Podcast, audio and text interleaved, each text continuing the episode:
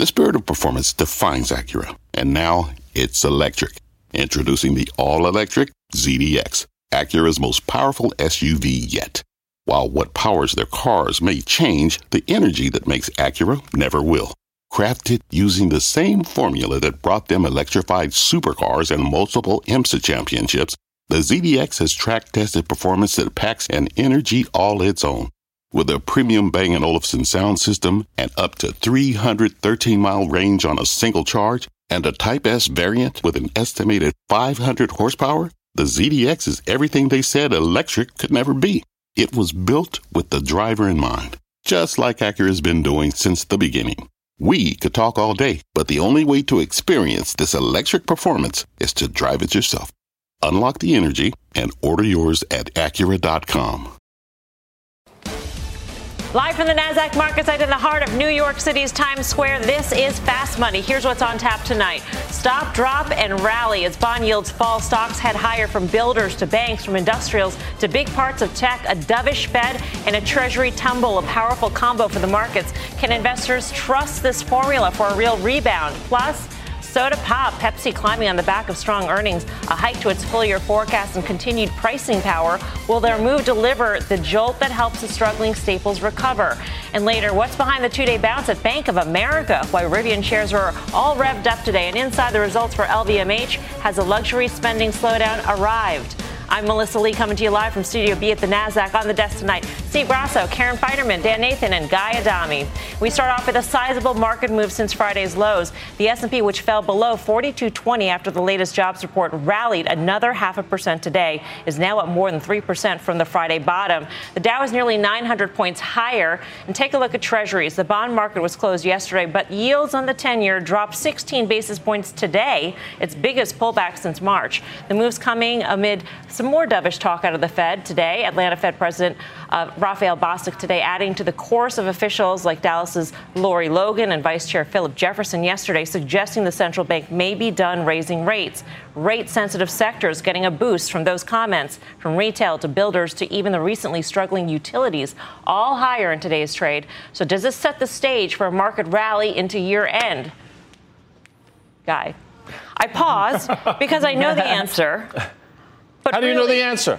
Because I know you and I'm in your head. You are in my head. But if rates do come down, I mean, that does seem to, in recent, you know, history, in recent past, lower the, rates are supportive yeah, of stocks. Green, and the, the question then is, why are rates going lower? I mean, part of the reason could be what we're seeing now, obviously, geopolitically overseas flight to quality in the form of bond yields. In, no, without question. I'll say this, and I was talking to Dan earlier today. We play the game.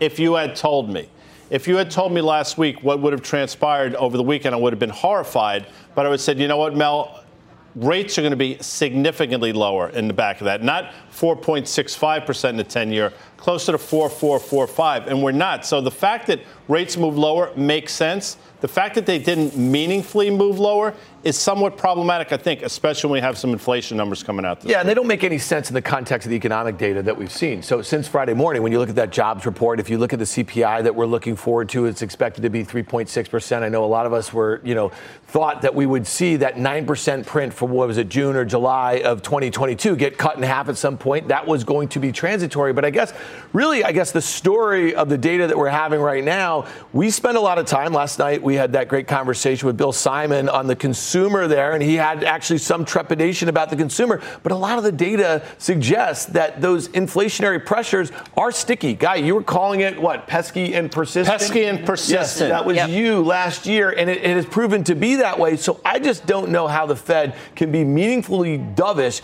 in face of some of the data that we are seeing. They've been dovish. They've been dovish just yesterday. They were dovish today. Not not so the, not all of the Fed. I, no, you're talking about Chair Powell. That's true. Mm-hmm. You're talking about Chair Powell. Well, as an institution. Steve. No, no, I, I get it. I'm, yeah. I'm, I'm, helping you on the yeah, same okay, side. Good, good. So, yeah, so, it doesn't even sound like you're on the same side. Exactly. Yeah. When we agree, we disagree. So when you look at rates, though, rates are up 84 basis points from August 1st. That is screaming higher. Those are overdone. So we could say any reason why they're backing off. They're backing off. It's bullish. There's always, when you say recent past, there's always a inverse correlation to rates and the equity market. They've just been so low for so long that we never really realized the correlation was still on. So when you say what's that geopolitical? We're all nervous. Market, earnings, maybe financials are going to have a headwind on them. But I said it on Friday. The 10 year did the lifting for the Fed. They'll never, to your point or Dan's point, whichever I agreed with, they're never going to say they're done. Never. Doesn't behoove them to say they're done because then inflation creeps in again. If inflation creeps in again, inflation has been falling. What's been sticky? Wages have been sticky. Uh, unemployment is low. Wages going up. People have jobs. The market's okay. They also have a lot of savings. There are a number of banks re- reacting to revised government data, which shows that there's actually more savings at households than previously anticipated. Citi now saying more than a trillion um, in savings still that consumers have, which would be good for a soft landing. It would. It, it's uh, there seems to be a lot of noise then around where the consumer really, where the consumer's right. balance sheet really is. They're employed, which is good. Um, we are seeing a number of, you know, in the auto space, the auto workers, they're going to have decent whatever they settle on ultimately will be a decent More. price hikes, right?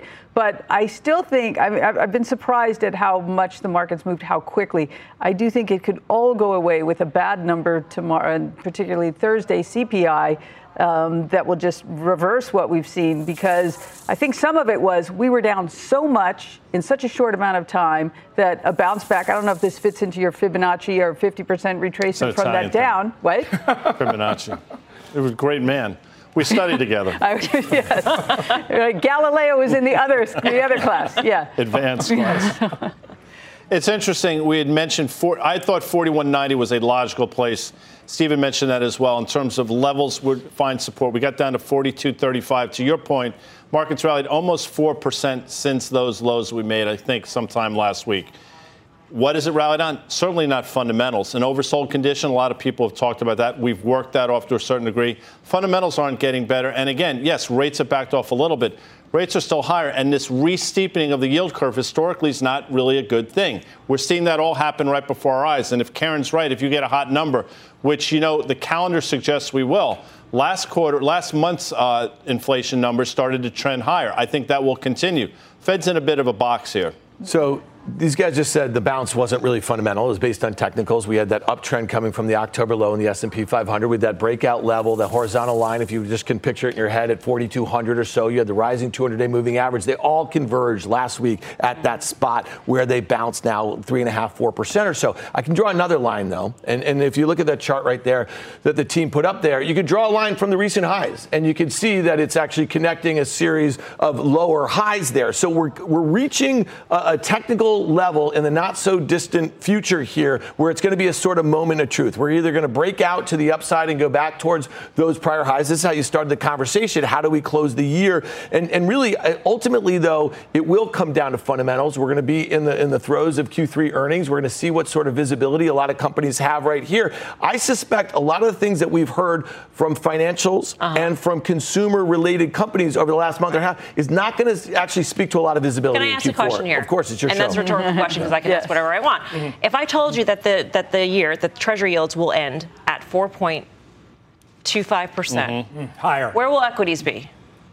That's a great question. I mean, just in that vacuum alone, you would think higher. it'd be higher. Yes. Why are rates going to four and a quarter? What broke to get 10 year yields down to four and a quarter percent? Right, but but look look at how we all started this conversation, and we've been revolving around this conversation. We thought on Friday that rate cuts were off the calendar for, for 2024. Now they're pu- pulled forward. A third of the respondents think that you're going to have a rate cut in March. So, to Guy's point, why would they be cutting because things are so bad? The market doesn't care, it's agnostic. Well, which rates are you saying? Are you saying yields. that the 10 year yield? Okay. I mean, you could find a few scenarios that aren't terrible, which is oil does trade down. It's already, it's already backed off a lot. Mm-hmm. Inflation does moderate and maybe the unemployment rate ticks up a little, not a disastrous amount, but just a little bit to cool things down. Is that a scenario that you see happening, or is that an unlikely scenario? Because that's basically threading the needle. I'm, I'm always optimistic because I'm always long, so you have to be. Otherwise, you just it's a miserable life. But I think I, I could see that happening. Uh, that wouldn't surprise me. I don't know if it's the most likely outcome, but you guys, you guys did you see shot? the CTA data that that this is the most short people have been? It's it's in the it's in the 96th percentile. Short when was equities? the la- short equities? When was the last time 96% of the market was right? Was right. Right? They're always the wrong side of the boat. So everyone, it's very easy to be short the market. It's very easy to be negative the market. There's a host of reasons why we should be negative. Yeah. And unfortunately, the market keeps rallying for the bears. Yeah, if I'm just looking at the tea leaves, though, I'm looking at it through the lens of the stock market underneath, let's say, the major indices, which we know are driven by, you know, 10 stocks or so, 10 stocks that make up 25% of the S&P 500, 10 stocks that make up 50% of the NASDAQ 100. Aside from that, if you look at retailers, you look at banks, you look at transports, you look at, I mean, the list, industrials, the list goes on and on. They were all in correction territory territory. They're all telling you something, or at least investors were voting with their feet. So when I hear data about CTAs and the, and the like here, you know, the markets are so much more complex, Steve. You know this as well as anybody. Yeah. A lot of that data um, could be, you know, they could be hedges, you know what I mean, against sure. long positions, that sort of thing. So I, I just don't, I don't think of it as a 96 percentile saying that they're all voting that the, the market's the, going I'll, lower. I'll leave it, I'll leave it with this. The equal weight S&P actually outperformed the market. Yeah, but the equal weight S&P went down on the year last week. No, the, the Russell you know what, you know what happens, right? We've all been around the markets for 30 years. What happened? Maybe a little, little, little longer for, for Guy, a little less for you. Yeah. So when you, when either either one of two things happen, seven stocks lift the rest and everything get, catches up or everything goes Well, they're down. also going to be the seven stocks that lead the market lower when we actually go down 20%. 100%. So it's, like, good, it's good news that the equal weight is catching up, although it be a very small data point. Let's get to our guest now. He is known for predicting the 2008 housing market crash, and now big short investor Steve Eisman is homing in on the banks. The group kicks off earnings season this Friday. Steve joins us now. He's a senior portfolio manager at Neuberger Berman. Steve, always great to see you. Thanks for having me. Set. Um, you've said before, not too long ago, like two weeks ago, banks are completely uninvestable. I think you came on our show too the last time and said the same thing. Um, do you still see that? And what are you looking specifically for in earnings at this point? Um, is it what, what makes them uninvestable at this point? Well, let's start with the conclusion. They're still uninvestable. Okay. We could go to the next topic if you like, but if we'll stick with this topic. Um, the problems are net interest margins are still under pressure. There are about two trillion in excess deposits in the system that are going to continue to gradually lead. Um, so estimates are still probably too high. You've got the regulators fighting, as I like to say, the generals fighting the last war. They're increasing the capital requirements of the banks when really what they need to do is just improve the liquidity of the mid cap and small cap banks. And so that'll hurt um, returns next year. And I mean, I have no prediction about there being a recession at all. As of now, there's no data, but let's assume there is one. You haven't had a credit cycle yet. So, what would the only reason to um, invest in banks is that they're they're cheap. But there's one thing I've learned in all in my career, and I've only had to learn this the hard way multiple times, is investing in something just because it's cheap is a value trap, and shorting something just because it's expensive is a death wish. So I'll be on the calls, and then thankfully the weekend will start, so people won't be all, all that depressed about it. um, you're also not optimistic, if I can put it that way, about the consumer. And is that a? oh, that's not fair. That's not true at all. Oh, it's not okay. You've got wrong information. Okay. you, you, like the consumer where they stand. It's not that I, I, don't, I like the consumer. I mean, in terms of the overall health of the economy, the consumer is fine. The consumer has savings. The consumer is employed. The consumer has income. So it's not a data point in terms of there being a recession. Where, where I think you could be negative is just that, you know, rates are a lot higher. It's more expensive to buy a house. It's more expensive to buy a car. It's more expensive. People finance something. It's more expensive to put a solar panel on your house. So any part of the economy that requires that's involved with the consumer buying something that also requires it to be financed has problems. Mm-hmm. That's not that's not an indictment of the consumer. That's just a mathematical fact. So are you positioned? To reflect that? In other words, are you short any of the? Well, I don't short for clients okay, anymore. You but you know, I wouldn't. I wouldn't own home builders right now. I mean, they've had a great run, um, but the the home builders have been subsidizing their customers with lower rates. But even that's going to bite. You know, I wouldn't be involved with building products to any significant degree on the residential side. You know, I don't think you should buy you know, somebody who finances new cars or used cars, et cetera. Anything in that universe, I think, is just going to have trouble just because of simple math. I mean, I did this calculation when rates when mortgage rates were 7%, now they're 8, but when they were 7, for you to buy somebody out out of a house where they have a 3% mortgage, for you to have the same monthly payment, the house price had to be down 40%. So now it's 50. Wow. Um, that's just math. Mm-hmm. Now, no one's going to sell their house down at all if they have a job. They just won't move. So the housing market is locked. Um, people can't buy and they can't sell. Now, you know, the housing market is not nearly as important a part of the economy as it was in 2008. It doesn't help the economy, but you know, I, am surprised as everybody else that the economy is as strong as it is. You have to respect it. So you're talking about the consumer. You think the consumer's in okay shape, but isn't able to do the things that they've been doing in the last couple of years: buy cars, less of it. Right, less Correct. of it. So ultimately, how do you think that stalemate resolves? Do they continue to not buy those things? I think they continue to not buy those things. rebuild their sort of savings and then ultimately spend again, or just yeah, I think that's probably what happens. I mean, you know, like I said, you would have thought, given what's gone on with rates at this point, that the economy would be in a recession, and not only are we not in a recession, we're not even close to a recession. So, look, I'm not an economist. I think everybody should have a little humility at this point about predicting recessions. You know, I, I watch your show, I watch other people's shows, I read other people.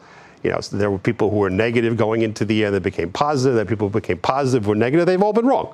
So everybody should just take a step back, take a breath, and just say the data currently says there's no recession, and, and we'll see what happens. So, Steve, you mentioned that the banks are uninvestable. You've said that routinely now for the last few months. They've acted horribly as, as a group. Um, we would all agree that they're not all created equal. Um, uh, you know, there was an article yesterday in Bloomberg that really caught my eye and a lot of other people. Let me guess. Bank of America. You got yes. it. B of A's wrong way rate blunder. By the way, in my world, that's old news. Right. No, I, well, that's the thing. We've been talking, you watch our show, we've been talking about the relative underperformance. Karen has a bank that she likes an awful lot. Um, and this one acts. Which horribly. one is that? JP Morgan. Okay. Yeah. So, so.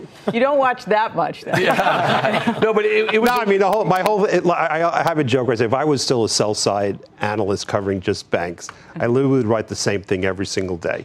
Banks are uninvestable, but if you have to buy a bank, buy J.P. Morgan. Call me in a year. Yeah. So going back to your, you know, discussion about value traps and you know death wishes to the short side. I, I, mean, when you think about Bank of America, can they work their way out of this blunder? Does it become investable at some point? It's getting really cheap, and if you think about what they did, if they can hold on, if they don't have a draw on deposit, oh, they, they will. Let's not get people crazy. Yeah. This is not Silicon Valley. Um, the only reason what the reason why Silicon Valley happened was because they had a much bigger problem in terms of the math than Bank of America, and their depositors, were all venture capitalists, pulled their money, so they had to sell their bonds. Bank of America, I don't lose any sleep worrying about Bank of America, believe me. Would I buy Bank of America today? I wouldn't because it has an earnings problem. It's an earnings problem. It's not a capital problem. It's not a, it's not a solvency problem. It's a question of what, would, what do you want to pay for a bank that has net interest margins problems? And it's going to have them for quite a while. I mean, you know, when you have a $700 billion portfolio that's underwater, it's a problem. It's not a disaster. Small business hires, I think, almost 65, 70% of the people in this country. The basically the lifeblood of small business are re- small and regional banks. If credit conditions tighten, regulation, a myriad of different things, how important is that whole set of circumstances to the economy? Well, they're already tightening because they're losing deposits.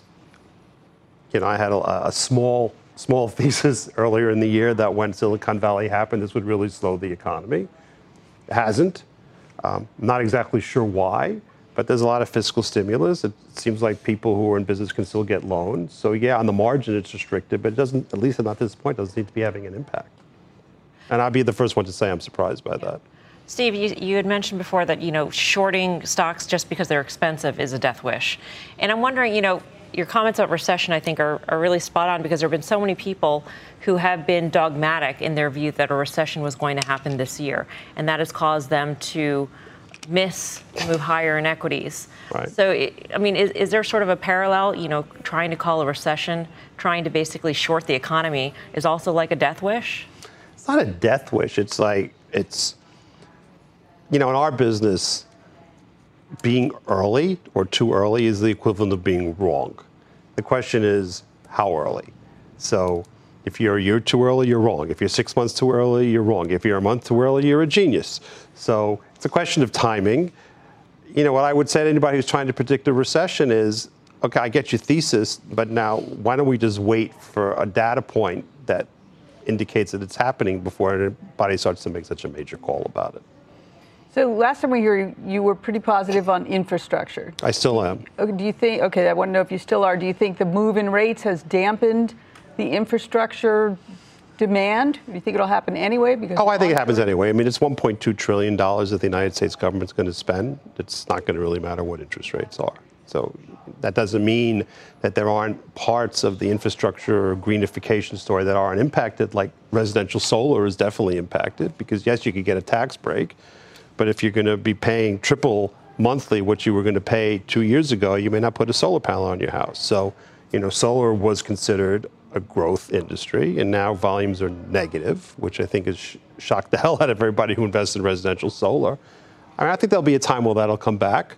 That's in, that's not uninvestable; it's investable. It's just a question of when. I think it's a little early right so, now. So, Steve, we, we talked about at the top of the show. Wages are actually sticky. Wages have gone up. So, can we make the connection that consumer stocks that you don't need to finance for are probably going to be stronger going forward?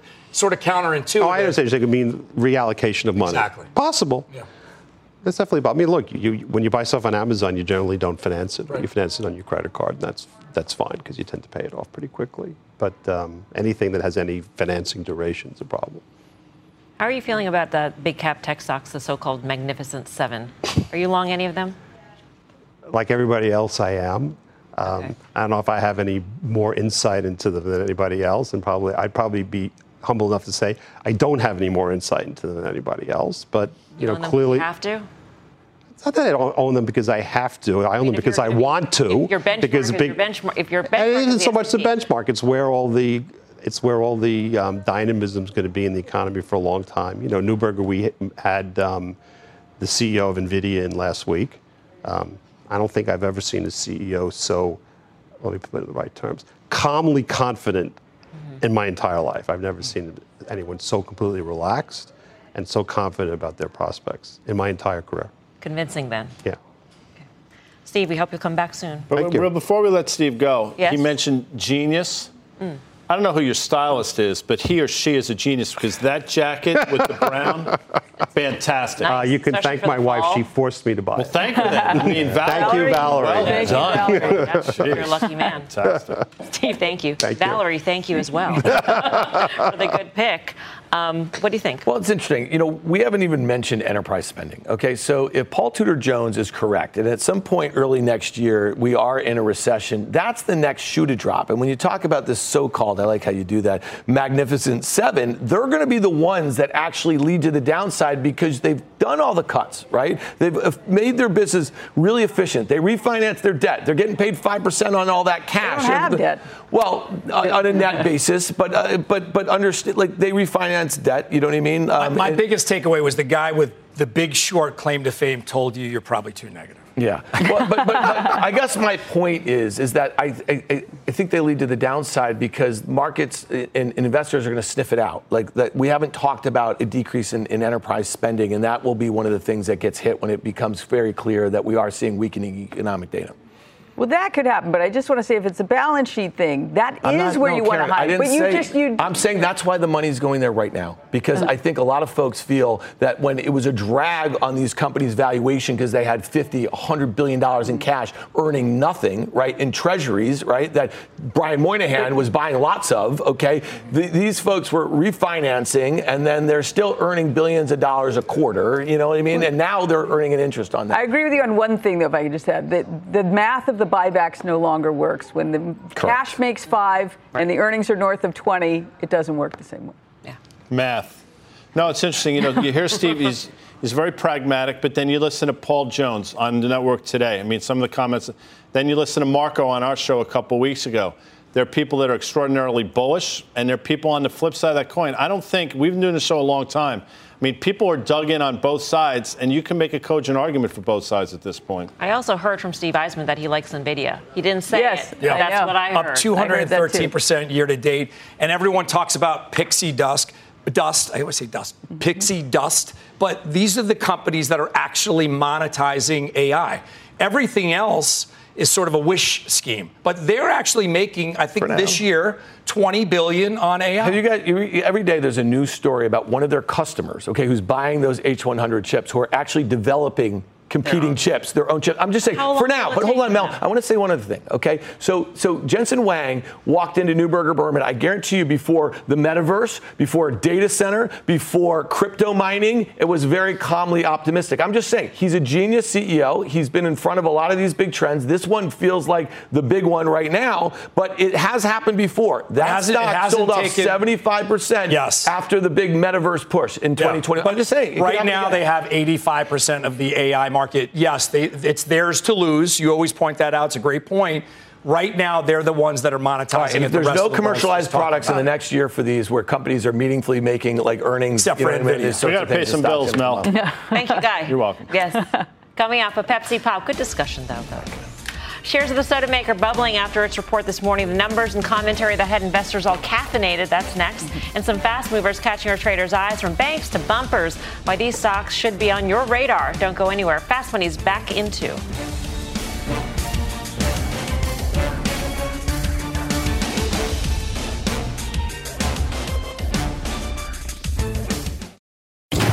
Electricity, a big idea that's inspired countless new ones. From powering the light bulb to virtually powering our entire lives. 30 years ago, State Street launched the Spider S&P 500 ETF, SPY, a big idea that inspired the world to invest differently and still does. What can you do with SPY?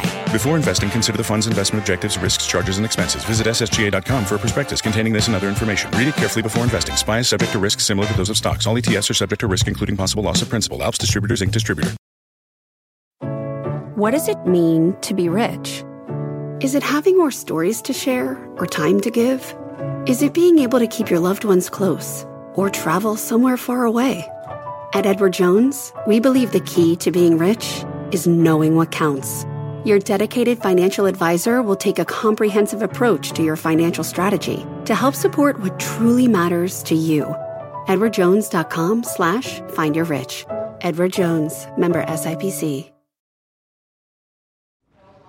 Welcome back to Fast Money. Shares of Pepsi popping after an earnings beat. The beverage giant also raising its full year outlook. Contrary to Walmart's commentary on a dip in snack sales, Pepsi's CFO saying they are not seeing any impact yet from the popularity of weight loss drugs. That was a big sigh of relief for these staples names. Um, Steve? Well, I think that you're not going to see it right off the bat, right? And and what they, what have they been seeing? People are trying to get healthier, eating less sugar, less salt, so they want smaller portions smaller portions, I immediately go to a higher margin. So I think this is actually a tailwind for them, but I'm not sure how long the diet drugs are going to take to have an impact on their business because it will be coming. Mm-hmm. Um, they're raising their prices again. They raised their forecast three times. I mean, that is really good news. When we we thought that the consumer was going to be pushing back, how much, as we said this before, time and time again, how much are you going to pay for a bag of Doritos? Mm-hmm. Hmm. Well, me zero, but I, I, I get that yes, people yes, like yes. it. But no, I think what they do is, you know, Pepsi has said, well, our costs have gone up, so we're passing along, yeah. you're increasing our prices their costs, the raw material costs, are not the entire cost of making them. So if they have 5% increased cost and put on a 5% higher ticket price, that's a bigger margin. And so if they're, I don't know how long until the consumer finally says, I got to switch to a generic kind of what's oh, the yes, uh, uh, whoever a store brand or Kroger's brand, I don't know. Um, I mean, good for them. I'm sort of surprised they weren't seeing the same thing. Walmart is Pepsi's biggest customer. Um, I'm surprised they had two different takes on it. But it's not crazy expensive here, but uh, I'm not inclined to jump in right it, now. It seems like a lot of these retailers, in, in particular, from the shrinkage to the you know GLP ones, they're throwing everything at this thing. You know what I mean? Like uh, uh, whatever the weakness is, again, like, like like literally the excuses are piling up a little bit. And when you tell me that the makers of these sorts of foods are not seeing the thing that the seller of these sorts of foods, and I don't even think a Walmart customer is in the market right now for you know these sorts of drugs anyway. Um, so I think we're really early on all this, and what it brings me back to is that there is something going on with the consumer, and it's it's being evident. Look at the travel stocks. Look all over the place. I mean, there's stuff. There's there's evidence if you want to see it, and so we can say, you know. I guess because they have jobs and because wage growth is healthy, but there does seem to be a pullback. How come we haven't seen the, the clothing stocks go up? If there's weight loss, people are buying new clothes. So how come the same thing is not? We're going to be eating a lot less calories, right? Morgan Stanley put out a, a piece that there's going to be nine percent of the population is going to be on the weight loss drugs. We're going to be having it by 2030. How come we haven't seen? So everyone expects the food industry to get hit. How come we haven't seen the clothing industry about everyone buying I'll, new clothes? I'll tell you why. Because they're discounting pretty heavily right now. And, the, and look at where all these um, department stores are. They're all at 52-week lows. So if they're discounting heavily, that's weighing on their margins, which is why the stocks are going down. but now someone should be down. buying their clothes, right? That's a that's a trough, right? So you somebody should be buying it, right? There's a, all I'm saying is the pendulum swings both sides right? So if you're going to be eating less food, then you got to be buying more jeans. Right? I still have the jeans from high school, and I know I'm not even kidding around. And they still fit. You just wear them a lot lower. They still fit. it's really TMI. 162. I mean, we talked about this last night with Tim. That was a low in June of 22. We held it. it gives you something to trade again for Pepsi, against at least. Coming up, two stocks moving in very different directions today. What had Rivian revving up and Netflix streaming lower, plus a handbag holdup for one luxury behemoth. LVMH missing sales estimates for its latest quarter. So is this a sign that even the high-end consumer has lost his or her footing? You're watching Fast Money live from the Nasdaq market site in Times Square. Back right after this. Every day, thousands of Comcast engineers and technologists put people at the heart of everything they create like Oluseyi, a Comcast engineer who grew up bonding with his dad over sports. This inspired him and his team to create AI Highlights technology that uses AI and machine learning to detect the major plays in a sporting event. So millions of fans have a way of catching up on their favorite sports. Learn more at ComcastCorporation.com.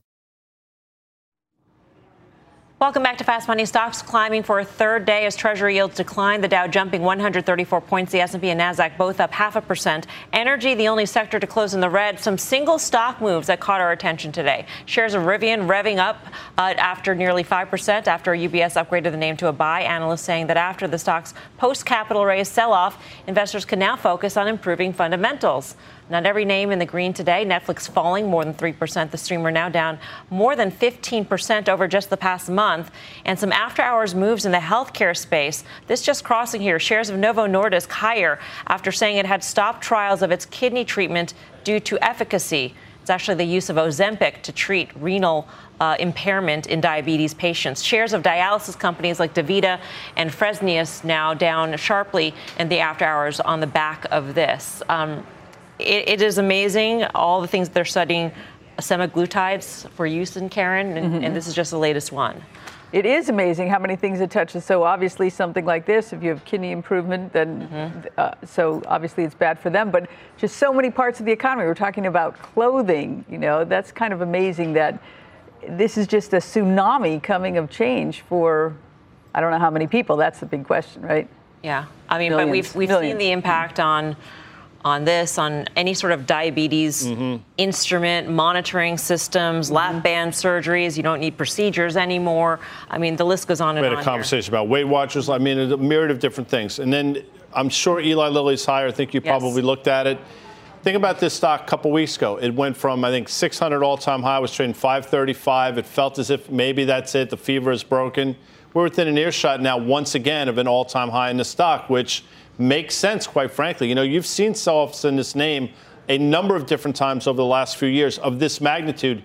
Each time it's been gobbled up, it's happening now. I think they report on November 2nd when we started reporting on, on these, and you uh, have obviously taken a, a, strong interest in it, it's just kind of an interesting thing. It, it, it seems like a mega trend. I think that's you, you kind of l- zone in on those sorts of things. When we started reporting on it, it started out as a $25 billion market, then a 50, 100. Now we're hearing like 150. And the more that you hear about this sort of stuff and uh, you know away from it, it's pretty fascinating. And to Guy's point about like a Lilly that really feels like it's about to make a new all-time high. I guess we were talking about Nvidia before. It really feels like the Nvidia of the rest of the market away from AI. Does that mean that you think that it's overvalued? Well, at some point it will. I mean, listen, we all looked at Pfizer and said, you know, Moderna and what they did during the pandemic with the shots and everything like that, and they've round tripped those whole moves. At some point, it becomes digested in the forward outlook of this company from an economic standpoint or a financial standpoint, and then it just doesn't look interesting anymore. You start seeing the deceleration. Right. So when you when you look at so to so to keep that analogy, right? Uh, Nvidia had 85% of the market. Lilly sucked up all the oxygen in the room Amgen is actually going to be working in this space. They're going to start to get some attention. That stock is only three, up 3% year to date. Lilly's up 58%. If you've had the luxury of making that the fortunate ability to make the profit in Lilly, switch gears, go to Amgen now. Coming up, the lap of luxury isn't looking too comfortable. A big sales miss out of LVMH as high end shoppers put the bags back on the shelf where they were seeing the weakness ahead. And China Tech on a tear, the KWEB ETF jumping as investors pile in, but can the group keep up the climb? We'll debate that when Fast Money returns. Missed a moment of fast? Catch us anytime on the go. Follow the Fast Money podcast. We're back right after this.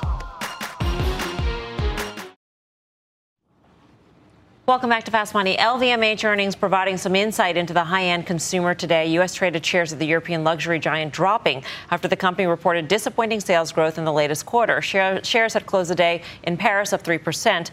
Q3 revenues were weighed down by 14% drop in LVMH's wine and spirits division. That is the one business unit that saw a decline.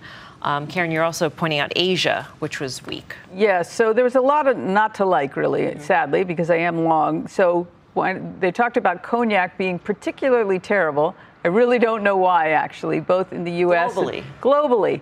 They also, this is sort of a funny line. I don't know how much it matters. A tiny bit of inventory in champagne and precious stones which I, I don't know. I just find that kind of amusing. So they didn't, um, it, it, they weren't, they were kind of defensive. They didn't really give a, oh, everything's great. They didn't give a particular outlook one way or the other. They talked about um, travel was down. The Chinese consumer, not just in China, but the Chinese consumer goes around the world, they spend more. And that's not happening as well. Europe's slowing a little. The United States wasn't quite as good. So there was really a, a lot to, not really love. The only thing I really do love about it is the enduring brands and the valuation.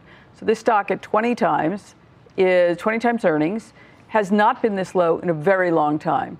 The business has grown a lot. They are they are in the pole position. I also have a position in Kering, which doesn't have the same uh, spirits exposure. We'll see. Probably will trade down tomorrow a, lot, a fair amount, but. Um, I'm sticking with it. Clearly, I should have sold it months ago, but I didn't. Um, if I owned none, what would I do? I would buy it today. Do you, are you still in Capri? I'm out of Capri on the on the Tapestry buyout, and, and it just it just stayed static around the, around the low 50s. Mm-hmm. But it, but if you think about Tapestry, Tapestry bought Capri, and they're going to sell off Jimmy Choo and, and Versace. They bought it from Michael Kors. So eventually they have that hidden gem in the asset piece in there. So when you see Tapestry fall off a cliff after the takeout of Capri, it seems to be a value buy. Unfortunately, it's done a nosedive, so it spooked a lot of people. Yeah, and I look at this and it brings me back to this Magnificent Seven, and again, in the point we were making about multiple compression. If earnings estimates for the out year look too hot, listen, this this company LVMH is only expected to have you know mid to high single digits earnings growth. The stock is down 25 percent before they just reported this, right? And so the market had already sniffed this out. Investors had already sniffed out the slowdown. So let's see how the stock reacts to the news, right? They didn't like you said, there's a, light, a lot not to like in, in this report. Visibility looks poor. Valuation came in. It's still above a market multiple, that sort of thing. I think this could happen to some of those much beloved names that is really keeping the market elevated right now. You know what I love on NBC? Those The More You Know. The More with the rainbow in the with star. The, it's fantastic. You've, have, you, have you ever done one? I know I was C- supposed to do one, and you didn't I was do it? sick that day. Actually, no kidding. Yeah, CQ's done it, but, but I'm gonna. Can I do a more? You know here because we're coming into sort of gala season, and a lot of people are looking. Jimmy gala season. Jimmy you know Choo shoes, as I've mentioned a number of times, might be a new audience. Responsible very, for your bunion. Very narrow, very narrow shoes. So if you have a wider foot, Jimmy Choo is not for you. I see the rainbow. The yeah. more you know. Thank you. Coming up, the key witness in the prosecution of Sam Bankman Fried taking the stand today. Did the testimony end in heartbreak? A live report and the red, red hot details ahead. But first, the KWEB shooting higher. What was behind this move and can it last? How the traders are playing this rally next.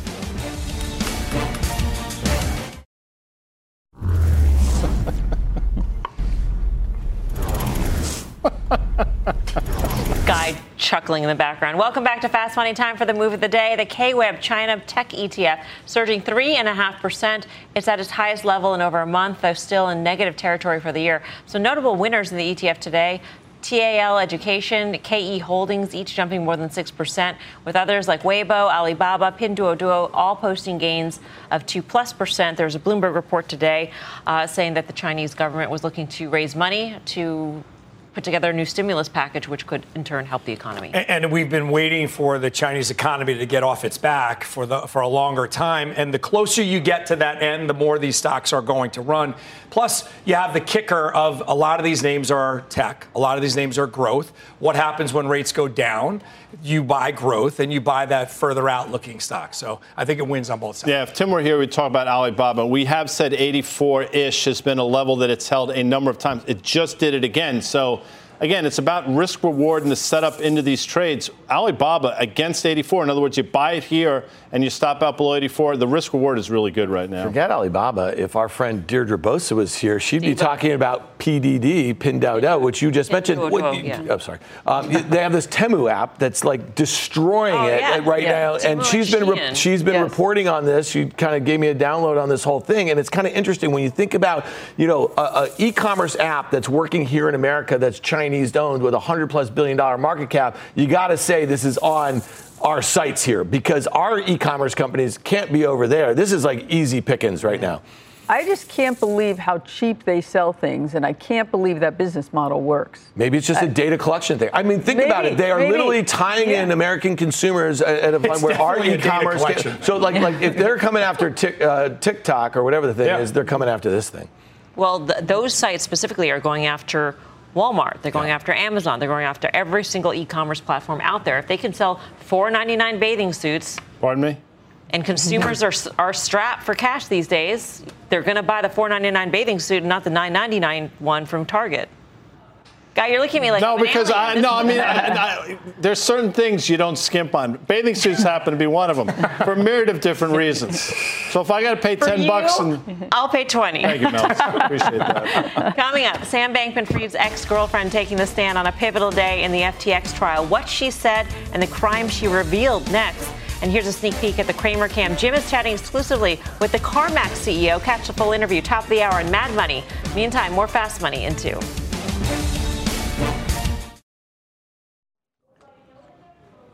Welcome back to Fast Money. The prosecution's key witness taking the stand today in the fraud trial against FTX founder Sam Bankman Fried. Caroline Ellison was the highest ranking executive in Bankman Fried's inner circle, running a secretive crypto hedge fund, Alameda Research. She is also his ex girlfriend. Our Kate Rooney has been closely following the story. She joins us live from lower Manhattan. Kate. Hey, Melissa. So, Caroline Ellison today painted a picture of Sam Bankman Fried being extremely involved and aware, she said, of the financial strain on his hedge fund, Alameda, and its use of FTX customer funds. The prosecution coming out swinging today, asking her right away, Did you commit financial crimes when you were running Sam Bankman Fried's hedge fund? She said yes, then went on to say, quote, Sam directed me to commit these crimes. She described Bankman Fried, also her ex boyfriend, wanting to make billions of dollars in investments through FTX Ventures today, she says Alameda behind the scenes was actually the one funding those investments with loans, but Bankman Fried didn't want Alameda's name involved, so they actually called it FTX Ventures instead. First time we're hearing that. And then for accounting guys, they used something you might have heard of NAV, net asset value. They used something called NAV minus Sam coins. That was a way to look at the value of this hedge fund without all of the cryptocurrencies Sam either invented or invested in. By that calculation, the value of Alameda, she said, was negative $2.7 billion. You might also remember Bankman Fried acquired a 7% stake in Robinhood last year. Ellison saying today that those shares were initially paid for by Alameda, then they were transferred to another entity when they had to uh, disclose that to the SEC. She says that was because Sam Bankman Fried wanted to be able to talk publicly about the Robinhood investment without it all being linked back to Alameda. This was just day one of her testimony, Ellison left the courthouse today. Initially, actually got in the wrong Uber or the wrong black car. Happens to the best of us, but she returns tomorrow again to testify. Back to you. Imagine if she took that car. Tyra would be shocked. Uh, Kate, thank you. Kate Rooney, what a trial it's been so far. It's only day one. Bitcoin, meantime, has been pretty stable of late. Hanging in there. I don't think we talked about this at the time. It was never an indictment on Bitcoin. Right. It was an indictment on the alleged, I got to be careful here, right, fraud that was going on there. All right, up next. Up next. Oh, It's final time already? Yeah, at that time. Wow.